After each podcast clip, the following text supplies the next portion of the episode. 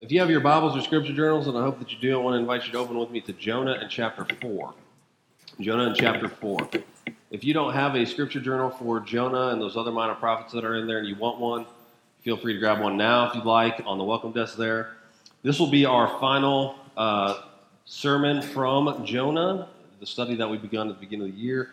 I'm kind of bummed out. Uh, but we're, we must go back to Luke, and we will do that uh, next week where we left off. So, Luke 12 is where we'll start uh, back into Luke next week. Now, if you want a scripture journal for Luke, but you happen to not be here uh, when we got those, or you lost yours, or you filled them up, uh, we ordered some more, and those are on the welcome desk as well. So, feel free between now and then to grab one of those. Um, between now and next week. But for today, we're going to be in Jonah, and we're going to be in chapter 4, and we're going to be in verses 1 through 11. So we're going to look at the whole uh, chapter this morning, especially focusing on verses 5 through 11 as we talked about 1 through 4 last week. But let's go ahead and just read the whole chapter together. It'll be behind me on the screen in my translation as well for you to follow along there. Holy Spirit says, But it displeased Jonah exceedingly, and he was angry, and he prayed to the Lord and said, O Lord, is this not what I said when I was yet in my country? That is why I made haste to flee to Tarshish. For I knew that you are a gracious God and merciful, slow to anger, and abounding in steadfast love, and relenting from disaster. Therefore, now, O Lord, please take my life away from me, for it is better for me to die than to live. And the Lord said, Do you do well to be angry? Jonah went out of the city and sat at the east of the city and made a booth for himself there. He sat under it in the shade till it should see what would till he should see what would become of the city. Now the Lord appointed a plant and made it come up over Jonah, that it might be a shade over his head, to save him from his discomfort. So Jonah was exceedingly glad because of the plant. But when dawn came the next day, God appointed a worm that attacked the plant so that it withered. When the sun rose, God appointed a scorching east wind, and the sun beat down on the head of Jonah so that he was faint. And he asked that he might die, and said, It is better for me to die than to live. But God said to Jonah, Do you do well to be angry for the plant? And he said, Yes, I do well to be angry, angry enough to die. And the Lord said, You pity the plant for which you did not labor, nor did you make it grow, which came into being in a night and perished in a night. And should not I pity Nineveh, that great city, in which there are more than 120,000 persons who do not know their right hand from their left, and also much cattle? Amen. It's God's word, and may God write its eternal truths on all of our hearts. In the before times, when department stores were extremely common, you remember those things? Um, and found virtually in every city in America, a robbery took place at one of the largest and most prominent stores. This particular robbery happened in the middle of the night uh, when no one was there, and these two robbers entered the store. They did as they pleased, and they left and the, the police and the department store employees were none the wiser. And actually, it took weeks for anyone to realize what had happened. See, what made this robbery unique is the two robbers didn't actually steal anything. Not a single item was taken. What they did is they rearranged all the price tags. And that's it. They took the high price tags off the expensive jewelry and they put it on the costume jewelry. then they took the bargain price tags off the costume jewelry and put them on the really expensive stuff. The next day, the store opened for business as usual. And for the next several weeks, no one seemed to notice that folks were buying $10,000 rings for a few bucks. Well, this story didn't happen, okay? But it's a parable that Danish philosopher Soren Kierkegaard told that I adapted. What Kierkegaard was attempting to communicate with that parable was that the gospel is like the robbers who switch the price tags all around, in that it, it, switch, it should switch around our assumptions of worth and value. He said, People have no ability to tell the truly valuable from the virtually worthless. It wasn't about jewelry for Kierkegaard, you understand. It was about whether we understand how the gospel flips things on their heads and makes and wrecks are categories. He, he was saying that Jesus comes into the department store, as it were, and he shows us that the way we reckon things, the way we value things, is not the same way that God does. Well, we might say Jesus comes, the gospel comes, grace comes, and flips everything upside down. Really, it's the world that's upside down. And Jesus has come to put things the right side up. But the mathematics of grace are strange, aren't they? Frederick Buechner called the arithmetic of Jesus atrocious. Buechner said, Jesus said that heaven gets a bigger kick out of one sinner who repents than out of 99 saints who don't need to. He said that God pays as much for one hour's work as for one day's. He, he said that the more you give away, the more you'll have. it's this seemingly unfair mathematics of grace that our friend Jonah finds so objectionable. Jonah's mathematics are fine. They're simple, they're tidy, they're black and white. God's mathematics are what's messed up and out of whack, according to Jonah. God's arithmetic is outrageous, confusing, and unfair. If only God would just account for the way things should be the same way that Jonah does, everything would be okay. For Jonah, it's simple, isn't it? And for you too. Bad people should get what? Bad. And good people should get good. Bad people should be destroyed. Good people should live long lives. Bad people should suffer. Good people should flourish. Bad people should be judged. Good people should be rewarded. These were Jonah's categories. And they made sense to him. For Jonah, anything outside of that paradigm was unjust, and he didn't want any part of it. As we reach the end of the book of Jonah, what we see in vivid detail is that God will not be made to fit into Jonah's categories. God refuses to be shoved into the box of Jonah's paradigm of so called fairness. And he refuses to fit into ours too. One of Jonah's problems, of course, is that his system is not as black and white as he would like to think. His system of fairness is actually not that fair. His cries for justice are not that just his ideas of mercy is not merciful. And on top of all that, they aren't very consistent either, as we will see. In the concluding episode of this book, God is showing Jonah that it is his worldview that's askew. His views of mercy and justice are all out of whack. His idea of grace is broken. Why can't Jonah just see that? Why can't we just see that? Well, here's why, and it's what the whole book has been pointing to the whole time. It's because God's grace is outrageous. If we were to synthesize the main point of our text this morning, that's what it would be. God's grace is outrageous. And I mean outrageous in two primary ways, okay? Two ways I mean about that word.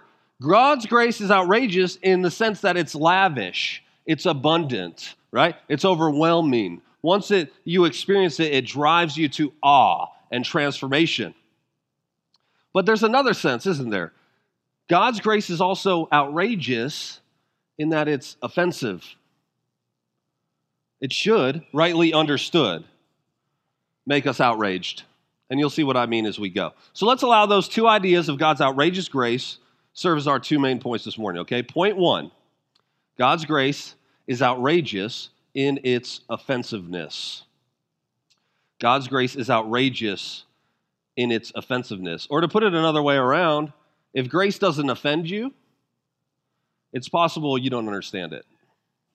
Let's see, okay?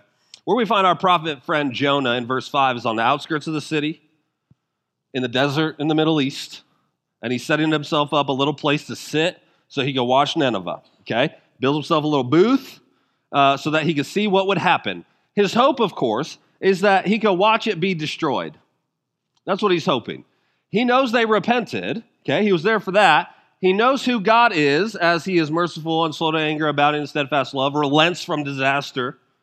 And we know from verses 1 through 4 that this was the problem he had all along, right? That God is who he said he was. He didn't like that God could be who he said he was to people outside of Jonah's nation and ethnic group. So he was angry. He was angry with God. He was angry that he had a part in God's offer of grace. He was angry with all of it. But he's also hoping against hope that the Ninevites would revert back to their idolatrous, sinful ways, and then God would do what? Destroy them. Or at the very least, he thought, well, I mean, God changed his mind on bringing disaster to Nineveh once. Maybe he'll change his mind again and decide to bring disaster after all, maybe even in response to my protest. He preached to them 40 days and Nineveh will be overthrown. And he was willing to sit and watch for 40 days for their repentance to not be genuine so that he could see this wicked city destroyed and what a show it would be. Well, you know, uh, ancient Nineveh is actually where present day Mosul is in Iraq. And I was thinking about this. I'm reminded of in 2003, some of you guys remember the invasion of Iraq. You could turn on the TV. Do you guys remember this? And see in real time what they called shock and awe campaign uh, with missiles and explosions. You guys remember? Warplanes and tanks and just a spectacle of modern warfare and technology. That's what Jonah was hoping to see. He wanted some shock and awe. He wanted to see this evil people vanquished right before his eyes from fire from on high. Then maybe this whole trip wouldn't be so bad after all. Of course, we know what happened, don't we?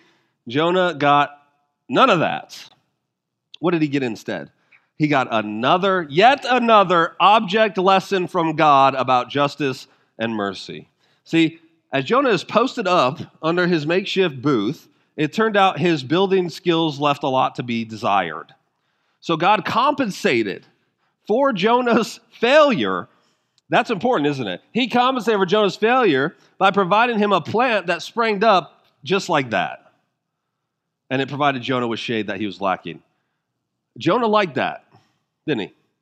It's the first time in this whole book where we see Jonah is pleased. In verse 1 of this chapter, we're told literally that Nineveh's repentance displeased Jonah with a great displeasure. But now, in verse 7, we're told that he rejoiced over the plant with great rejoicing. Jonah is finally happy. Why is he happy? Because he received unmerited mercy from God in the form of the plant that provided pleasant shade all the while, he is where he is, watching Nineveh, hoping they be destroyed. Why? Because they receive mercy. Do you guys see? Mercy to him, he liked in the form of this plant. Mercy to Nineveh, he hated. When extended to Jonah's enemies, divine mercy was displeasing. But when Jonah himself was the beneficiary of mercy, he was overjoyed. As we said, before, Jonah doesn't mind mercy at all. He thinks grace is actually a pretty great thing. He, he was fine with mercy and grace as long as God didn't give it to his enemies. And this episode with the plant and worm is God, God giving an object lesson in mercy and grace to show Jonah the inconsistency of that belief. Through this elaborate picture, God is asking Jonah, how can one want justice for others but mercy for oneself. Why is grace a lovely idea when you are the recipient, but totally unfair when people you disdain get it? Why is justice a good idea for others, but not something you think you should get? These are the questions that are prompted through God at once appointing this plant to grow and shade Jonah, only for him to appoint a worm to destroy it the next day. After the plant is destroyed by this worm. God appointed this wind, like he did, right, in chapter 1, to blow, and the sun was beaten down on Jonah's stubborn head. Now Jonah is back to his miserable self, as we have seen, and he is feeling faint. Now, I don't know exactly what Jonah is feeling here with this hot desert sun and the wind, but I remember vividly when we were coming back from Iraq, we had to stop in Kuwait for several days, and the temperature was like 112 degrees and the wind was blowing, and that grounded all the flights on the base's flight line. Well, all of that would have been fine, except the fact that the air conditioning in our tent went out. Then that thing became just a box of heat full of smelly troops, right? Who were already anxious and irritated because they just want to get home. The Middle Eastern sun and then the heat and the wind is something you have to experience to believe. It's truly miserable. This is what Jonah is experiencing to a greater degree once his plant friend is destroyed. But behold the tenderness of God. God comes to Jonah once more and he asks him the same question he did earlier, right? Do you have a right to be angry? Why are you so angry? God asks us to get Jonah where he needs to be. This question, coupled with the growth and demise of this plant, is meant to trap Jonah, okay? But not in a way for God to say, Ha, gotcha, but in a compassionate way to show Jonah how illogical his application of mercy and justice is. If Jonah answers the question, Do you have a right to be angry? with no, I don't do well to be angry, then he's admitting, yes, his illogical, his inconsistency, and prideful self righteousness. But if he says, Yes, I do well to be angry, then he's showing that he cares more for a plant that he had nothing to do with than he does people, which proves his callous inconsistency. It would show him that if he cared for something he did not plant or cultivate or harvest or water, then how much more should God care for people that he created and sustains? But further, the fact that Jonah is sitting there hoping that Nineveh will be destroyed and that he cares more for this plant he had nothing to do with than people shows that Jonah has more in common with the Ninevites than he realizes. Doesn't it? What was Jonah's problem with the Ninevites? It was that they were cruel, vicious people who had no regard for human life, right? That's why he hates Nineveh.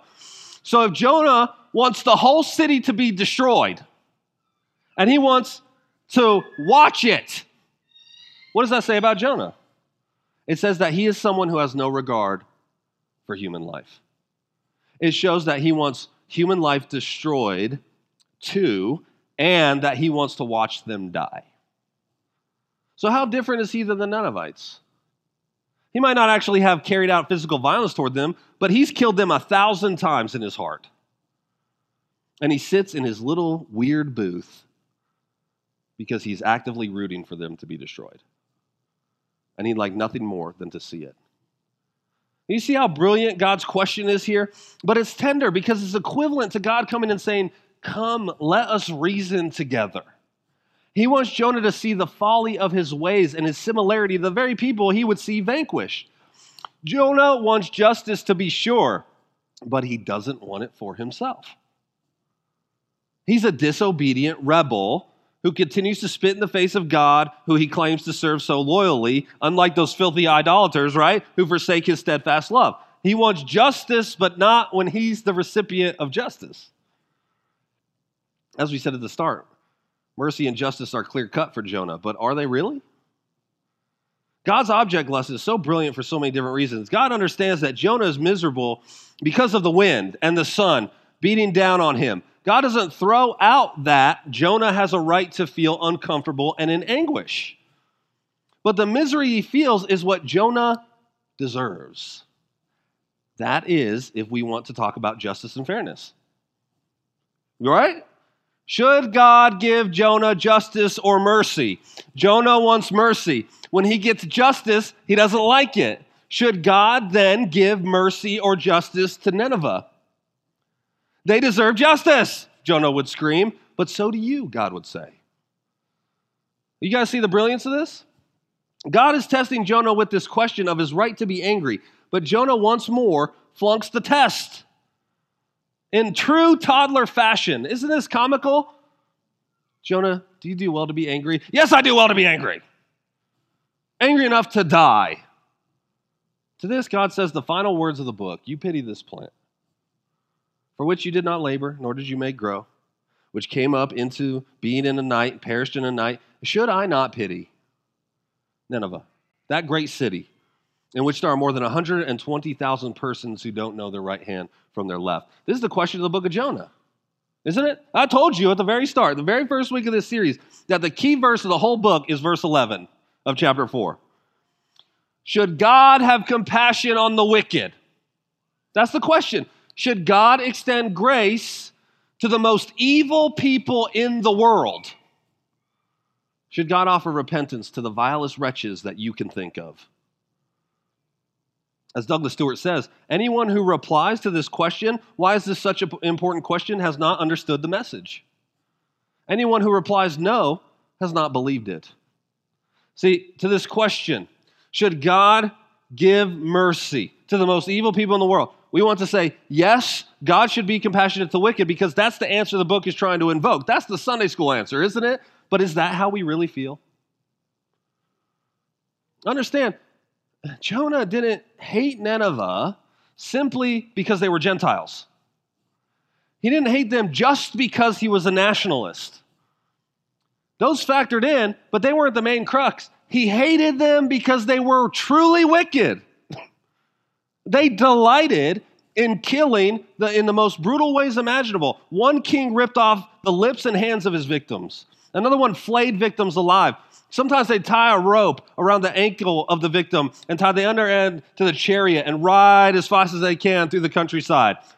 They pile bodies, the Bible says, so high and so wide you would trip over them. That's why Jonah hated them. They were cruel, there's no doubt, beyond measure. The most wicked people in the world at this time. Should God have mercy on them? Should he give them grace? Should he offer them a chance to repent of their wicked ways? It's not as clear cut, is it? As the Sunday school answer. Let's bring it around to us. Should God give grace to your enemies? Should God give grace to the enemies of your nation? Should God give grace to serial killers? Should God give grace to the gangbanger who sells drugs to kids? Should God give mercy to the arms dealer or the human trafficker? Should God give mercy to the opposing political party? Would we prefer ISIS and Al Qaeda and the Taliban to be destroyed, or would it be okay with God extending grace to them so they could believe the gospel and be saved. In those times of war, do we pray and hope for the destruction of our enemies, that they would be wiped off this planet so that they would get what's coming to them? Or do we pray that God would give them grace and that they would repent and believe the gospel? And if they did repent and believe the gospel, how would we feel about that? would we rejoice or be bummed out that they didn't get the just deserts of their wicked deeds? You know, it's said that Jeffrey Dahmer repented and converted to Christianity before he died. Should God have extended grace to that wicked serial killer like him? You want to see him in heaven? With you and all the good and upstanding citizens that you know? Trevin Wax says, could it be possible that Jeffrey Dahmer, one of the most evil men to ever live, was granted eternal life? Could it be possible that a sweet old lady who never trusted in Christ would face judgment? If that scenario bothers you because you think the awful criminal deserves eternal judgment, but the kind, decent woman deserves eternal life, you haven't truly grasped just how radical the gospel of grace is. It means that deep down, you still think good people go to heaven and bad people go to hell. But the gospel shatters the whole way of thinking. Scripturally speaking, there are no good people. The radical message of the gospel is that our problem, sin, is worse than anything we could ever imagine, but also the solution, grace, is better than anything we could ever deserve. Some of you may have heard of a man named Simon Wiesenthal. He was a Jewish Austrian Holocaust survivor, and he later became known as the Nazi hunter uh, because he would do exactly what that said. he would track down fugitive Nazi war criminals. Well, he tells the story of when he was a young man. The Nazis came to his house and they pushed his grandmother down the stairs, and she died from the fall. And then the last time he saw his mother, she was placed on a train and taken to a death camp. One day, when Simon was in a concentration camp, there was a man came up to him and he asked him, "Are you a Jew?" And Simon was wearing that the star of David, right? On his uniform. So he couldn't lie. And he said, Yes, I'm a Jew. So the man said, Come with me. Well, he took him to the, out of the concentration camp, through the streets, into an old high school, which was a makeshift hospital. And they took him up to some stairs and into a dark room. It barely had any light in it. And the guard closed the door and he left Simon in there without saying a word. So Simon didn't know what he was supposed to do. So he stood there for a while and he he figured, I'm just going to leave, right? And so he started to open the door, and just then a hand grabbed him, the hand of a dying SS soldier. out of the darkness, grabbed him, and the soldier said, My name is Karl. Are you a Jew? And Simon said, Yes, I'm a Jew. And the man, he confessed to all these horrible things that he had done as a Nazi soldier. And, and, and he told Simon all this, and he said, I need a Jew to tell me I'm forgiven. He had explained that he, how he had rounded up Jews and placed them in burning buildings. He'd gunned down some of them. And he said, I hate that I did that. I need a Jew to tell me I'm forgiven. Simon thought about that. He thought about how this could have been the man who pushed his grandmother down the stairs. Or this could be the man who put his mom on that train. And he stood there and he wrestled with the question of forgiveness and whether or not I should forgive the man. And Karl said, Please, I stepped on a landmine. I know I'm going to die soon, and I wish you would tell me I'm forgiven. I have to have a Jew tell me I'm forgiven. And Simon listened to him tell him this two or three times, and then he turned and he walked out of the room without saying a word, and he left the building. What should Simon have done? Should he have forgiven the wicked and evil man who had done such horrible things? Well, here's the question Would you have? See, and here's the bigger question, right? Should God have forgiven that man? Should God have extended grace to the, that man and given him an opportunity to repent and be saved? Should someone like that meet justice or meet mercy? Should people who have wronged you get grace? Should they get forgiveness? If we're being honest, we want to say, no, they should just receive justice and only justice. To which the book of Jonah, with its plant and worm, is saying back, okay, then you should get justice too. For your sins, right? We're talking about fairness. We're talking about what we deserve. We're talking about this fairness that we're talking about. That's, that's when we say, whoa, whoa, hold on a minute. You have to understand that. You have to realize that. You see what we do with our sins? You, you need to see things from my perspective that I see. So, so then, would we be scandalized if we saw God's grace given to those we don't think should have it? Would we be angry like Jonah to see people we believe deserve pure justice receive the kindness and mercy of God? Do we have a right? To be angry. Douglas Stuart says this What do we have to demand that God should favor us and not others? What right have we to be angry that God should bless people, groups, institutions, and nations who have done nothing to deserve such blessings? Can we ever rightly resent, let alone denounce, the grace of God shown to any of the world's nations or peoples, oppressed or oppressor, peace loving or war making? What sense is there in the common implicit assumption that our only nation is his only nation? Now, see, if these suggestions outrage us or make us angry or uncomfortable, then we're starting to understand Jonah, aren't we? We're starting to see how we're just like him. But even more importantly, we're starting to understand grace because the grace of God is outrageous, it's offensive, and it's his to give as he wishes without asking anyone for approval on its bestowal. This book is trying to get to the question who should God give grace to? Who should he give justice to? And we have to admit, whether we like it or not, he should give justice to everyone. And he should give grace to no one. That's what's actually fair. So, as we said at the start, Jonah believes like us. Bad people should get bad, good people should get good. And you know what? God would agree with that. The problem is, there are no good people, there are only bad people. And that's where grace comes in because it only works for bad people. That's why it's at once an offensive and beautiful the most wicked person you've ever heard of deserves justice. And the best person you've ever heard of deserves justice too.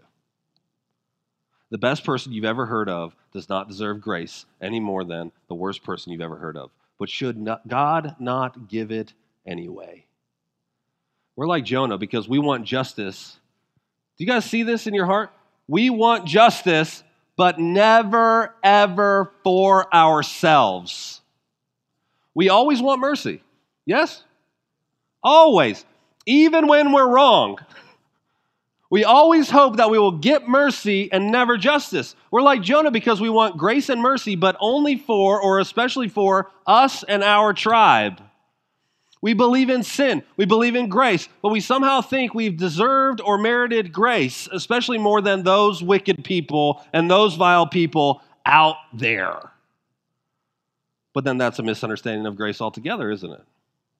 R.C. Sproul said it this way it's impossible for anyone, anywhere, anytime to deserve grace. Grace, by definition, is undeserved. As soon as we talk about deserving something, we're no longer talking about grace, we're talking about justice. Only justice can be deserved. God is never obligated to be merciful. Mercy and grace must be voluntarily voluntary or they are no longer mercy and grace. God never owes grace. He reminds us more than once, I will have mercy on whom I will have mercy. This is the divine prerogative God reserves for himself the supreme right of executive clemency. And praise God that this is how he operates. Isn't that good news? Praise God that his grace is reserved for the undeserving. Praise God that his grace offends our sensibilities. Praise God that his grace wrecks our categories and blows apart our tidy but inconsistent ideas of what is fair. Because otherwise, we'd be lost forever. If we receive the justice we desperately want for others, there'd be no hope. There'd be no hope if we had to pay the just deserts of our wickedness. We'd be crushed under God's holy boot, and He would be just to do it. But God is tender and loving and compassionate, not wishing to destroy anyone. He desires to give His grace to the unworthy. Not because they did something to deserve it, but because that's just how loving He is. You want justice and mercy? Look no further than to the cross, where justice and mercy met with no contradiction. You want justice? Jesus was innocent, yet He took on Himself the justice you and I deserve. You want mercy? God in Christ offers it through the cross because of Jesus' life, because of Jesus' death, because of Jesus' resurrection, and not because of your own deeds for you have none to commend yourself to God. Now that's offensive. but that's but it's that scandal wherein our only hope resides. If there's anyone, do you think about this, if there's anyone who should be offended by grace, it should be Jesus. You know why? He's the only perfect person who's ever lived. He's the only one who's earned anything. He's the only one who doesn't deserve wrath. Yet he doesn't look at us riffraff and say, why should they get in? But instead, he was the very one who did all that he could to get us ragamuffins away into the kingdom. Like we belonged all along. Are you offended by grace yet? Because you should be. This is good news. It's good news that His grace is offensive grace, but it's also good news that His grace is lavish grace. This brings us to our second point. Our second point. Point number two God's grace is outrageous in its lavishness. God's grace is outrageous in its lavishness. Truly, once you see the offensiveness of grace, you must see the lavishness of grace. In light of what we talked about so far, anything God gives us above what we deserve is lavish and abundant grace. Everything that we've ever enjoyed in this life that is better than hell is mercy. We see in the book of Jonah a prophet who has disobeyed God from the third verse of the book onward. Even his obedience in chapter 3 is half hearted, phoned in obedience that worked out in spite of Jonah's meager efforts. And yet, God has done everything God has done towards Jonah in this book has been grace. Everything. And when I say everything, I mean everything. As we mentioned previously, we think about the book of Jonah. When you think about the book of Jonah, we think about the big fish, right? That's the first thing we think of. It's so fantastical. And we think of it, this is punishment, right? This is punishment to Jonah, this big fish. But really, you know the big fish is? Grace from God to Jonah to save Jonah from certain death and to give him a second opportunity in obedience. Let's think, let's think once more about Jonah's trajectory, okay, and God's actions in this short book. When God called Jonah to go to Nineveh according to the word of the Lord, he went where? To not Nineveh, right? He went to Joppa, down to Joppa, yes? Down to the dock, down to the ship, down into the ship. He laid down, then he was thrown off the ship, then he sank it down into the sea. This, we said, is showing us sin running from God is always a downward trajectory, right? We, we said sin and disobedience does not lead to a vivacious life of freedom, but is bondage that progresses downward and culminates in sleep. Sin points us down and down and down and down and down and further from the presence of the Lord. And when Jonah had this downward trajectory, what did God do? He appointed a wind. Then he appointed a storm on the sea. He appointed a big fish to swallow up Jonah. He appointed the fish to barf Jonah up on the shore of his own choosing.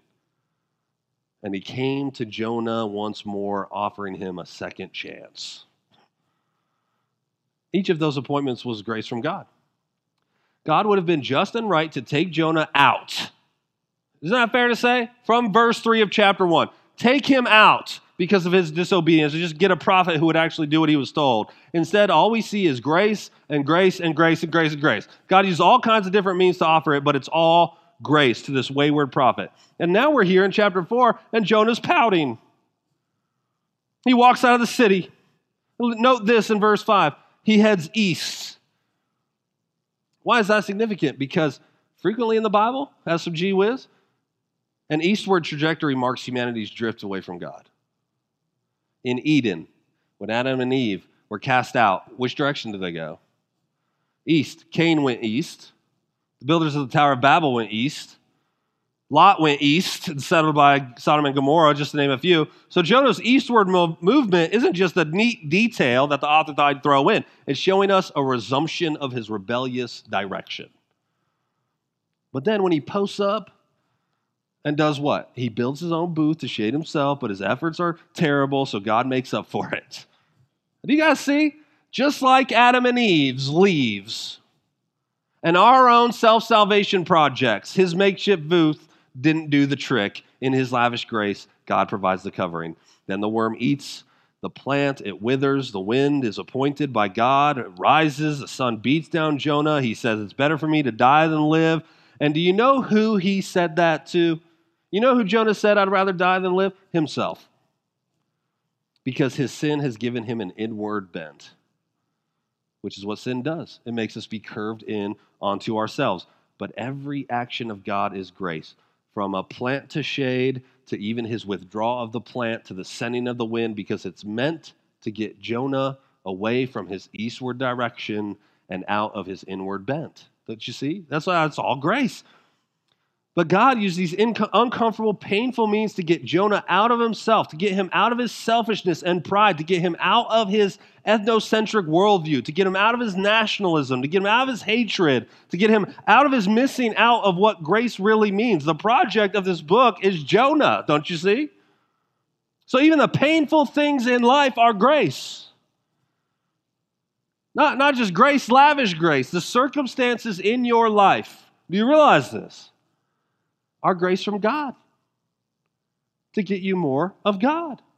Even things that hurt are graces from God to get you out of yourself, out of that inward bent that we are all inclined towards, out of your attachment to things of earth to draw you closer to God. God destroys the plant that Jonah loves to get Jonah to both get out of himself and to challenge Jonah's comforts. And God's questions are designed to get him to see the ridiculous posture of that would care more, somebody who would care more about a stinking plant than about human beings. And my friend, he's using the circumstances in your life right now to do the same thing. To stop the inward curving that we're all prone to. To challenge your selfishness and self centeredness and self righteousness. To ask us, do you love sports and hobbies and cars and money and possessions and ambition and even your pets more than you love people? Jonah's turned inward. And in this moment, the only thing that matters in the whole world is how Jonah feels. You ever been like that? I bet you have. The only thing that's real to him is that everything is so unfair. Have you been there? He's comparing himself to the Ninevites. I'm good and a religious person, and they are wicked. Yet God is giving them grace. And I'm sitting here in this hot desert sun with nary a plant to shade my head. I want to die. What he's missing was even the hot desert sun and withered plant were grace. Have you ever asked yourself this? Why me? You ever asked yourself that before? You have. I have. Have you ever gone through something? Maybe you're going through it right now. I wonder, why do I have to endure such pain? And you look, and there's people out there, clearly evil, who prosper. Well, they, they don't have a care in the world. Why do I have to go through this? That's kind of what's happening with Jonah, right? And the Ninevites.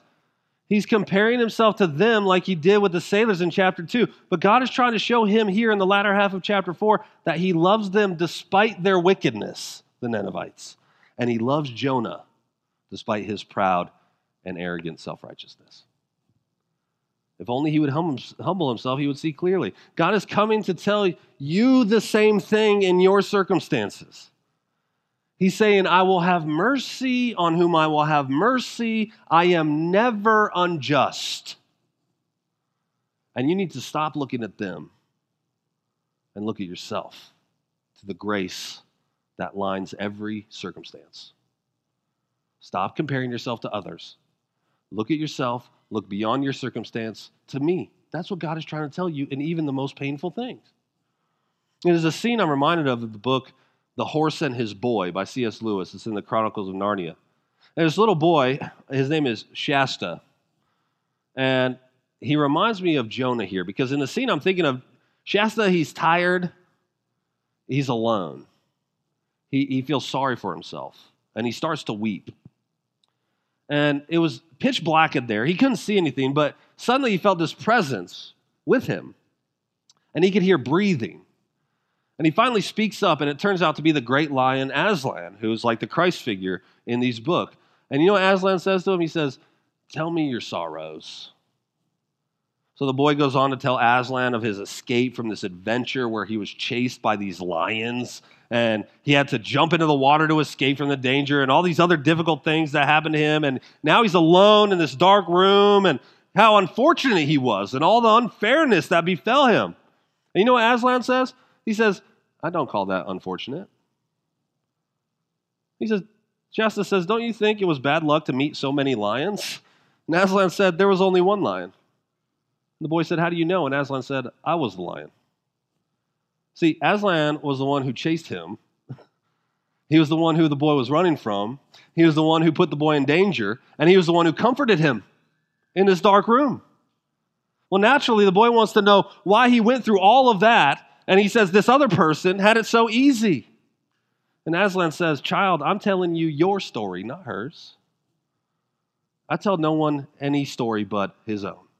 Do you see? We want to know why others who we perceive to be more rebellious and wicked than we are seem so prosperous. And we're made to go through so many difficult things. To that, God is saying, Don't worry about them. I'm telling you your story, not theirs. And he's doing that through graces that may not, might not seem like graces at all, but if they lead us to him or back to him or more reliant on him or more loving towards others or more selfless or more gracious and merciful than we were before, they must be graces then. This is how lavish God's grace is towards us. All is grace. All is for our good all is to get to Him. How can that be called anything but grace? And how could grace be called anything but lavish when we deserve none of it? But it's also lavish because the grace we get, should we see the truths of the gospel and the truths of ourselves, the truth of what we deserve and of what God offers, and repent and believe, then we get Jesus. He's the prize, He's the jewel. He's the greatest of all gifts, the highest of all treasures, and we get Him and the only way he knows how to give of himself is in abundance. Sinclair Ferguson said it this way We need to remember that there isn't a thing or substance or quasi substance called grace. All there is is the person of the Lord Jesus. Christ clothed in the gospel. Grace is the grace of Jesus. He says, if I could highlight the thought here, there is no thing that Jesus takes from himself and then, as it were, hands over to me. There is only Jesus himself. You know, like Jonah, Jesus went and looked at a great city. Jonah's posted up, look at this great city. Jesus looked at a great city. But when he looked at that wicked city, he didn't root for its destruction. He didn't sit on the Mount of Olives hoping to see a light show from heaven to consume it like Jonah did. You know what he did instead? To, over that city? You know, you know what he did when he beheld a city that in a few days' time would yell, Crucify him! And cruelly cheer his gruesome death? What he did was he looked at that city and he wept. That's what he did. He longed, not for their destruction, but for their salvation. He pitied people the way that Jonah pitied that plant. And he looks at you the same with the same pity. He cheers not for your destruction, but he pursues you like Aslan and compassionately says, Give me all your sorrows and burdens. I took on all that you deserve so that you could have what only I deserve. There's no greater grace than that. The two times, two times in Jonah 4, he is shown to be grieved even to death. You know what's interesting is there's one other place in the whole Bible where that exact phrase is mentioned, and I'm going to read it to you, okay? Then Jesus came with them to a place called Gethsemane, and he said to his disciples, Sit here while I go over there and pray. And he took with him Peter and the two sons of Zebedee and began to be grieved and distressed. And he said to them, My soul is deeply grieved to the point of death. Jesus said the same thing, didn't he? But whereas Jonah said it because he desired to die due to the conversion of his enemies, Jesus said it because he desired to die so that his enemies would be converted. When Jonah said it, he said it because he was a pouty prophet who didn't care one bit about God's will. But when Jesus said it, he said it because the cup of God's wrath, do you and me, stood before him because he only cared about God's will. One day later, when Jesus was hanging on the cross, bearing the punishment, the justice that you and I deserve, you know what he said of those mocking and jeering him? He said, Father, forgive them for they know not what they do. You know something that sounds like what God says in Jonah 4:11. Doesn't it? God says, "Should I not pity them for they don't know their right hand from their left? Should I not pity them?" What did Jonah say to that question? Look, what do you say? We don't know, do we? But I wonder how you would answer that question in verse 11. We don't know how Jonah answers. It's an absolute cliffhanger, isn't it? The story ends as abruptly as it started. But why? Here's why because the question is aimed right at you and me. The question is directed to the audience Should God give mercy to the wicked? The way the book ends, it's an invitation to us. We want to know, I want to know, what happened next? But it's inviting us to write our own final paragraph and chapters, don't you see? In other words, God is telling us to apply the text to our own lives. It's asking us, have you received grace? Truly received it? Has it apprehended you? Has it grasped you in your heart? Has it offended your sensibilities? Has it wrecked your categories? Has it transformed how you see the world and how you see people and how you see yourself and how you see God and of what you prioritize? That's what it's asking. Janet Gaines said it this way it's primarily the reader on whom God's final word lands. The reader who has left upon her their meaning, the reader who must decide what actions to take next.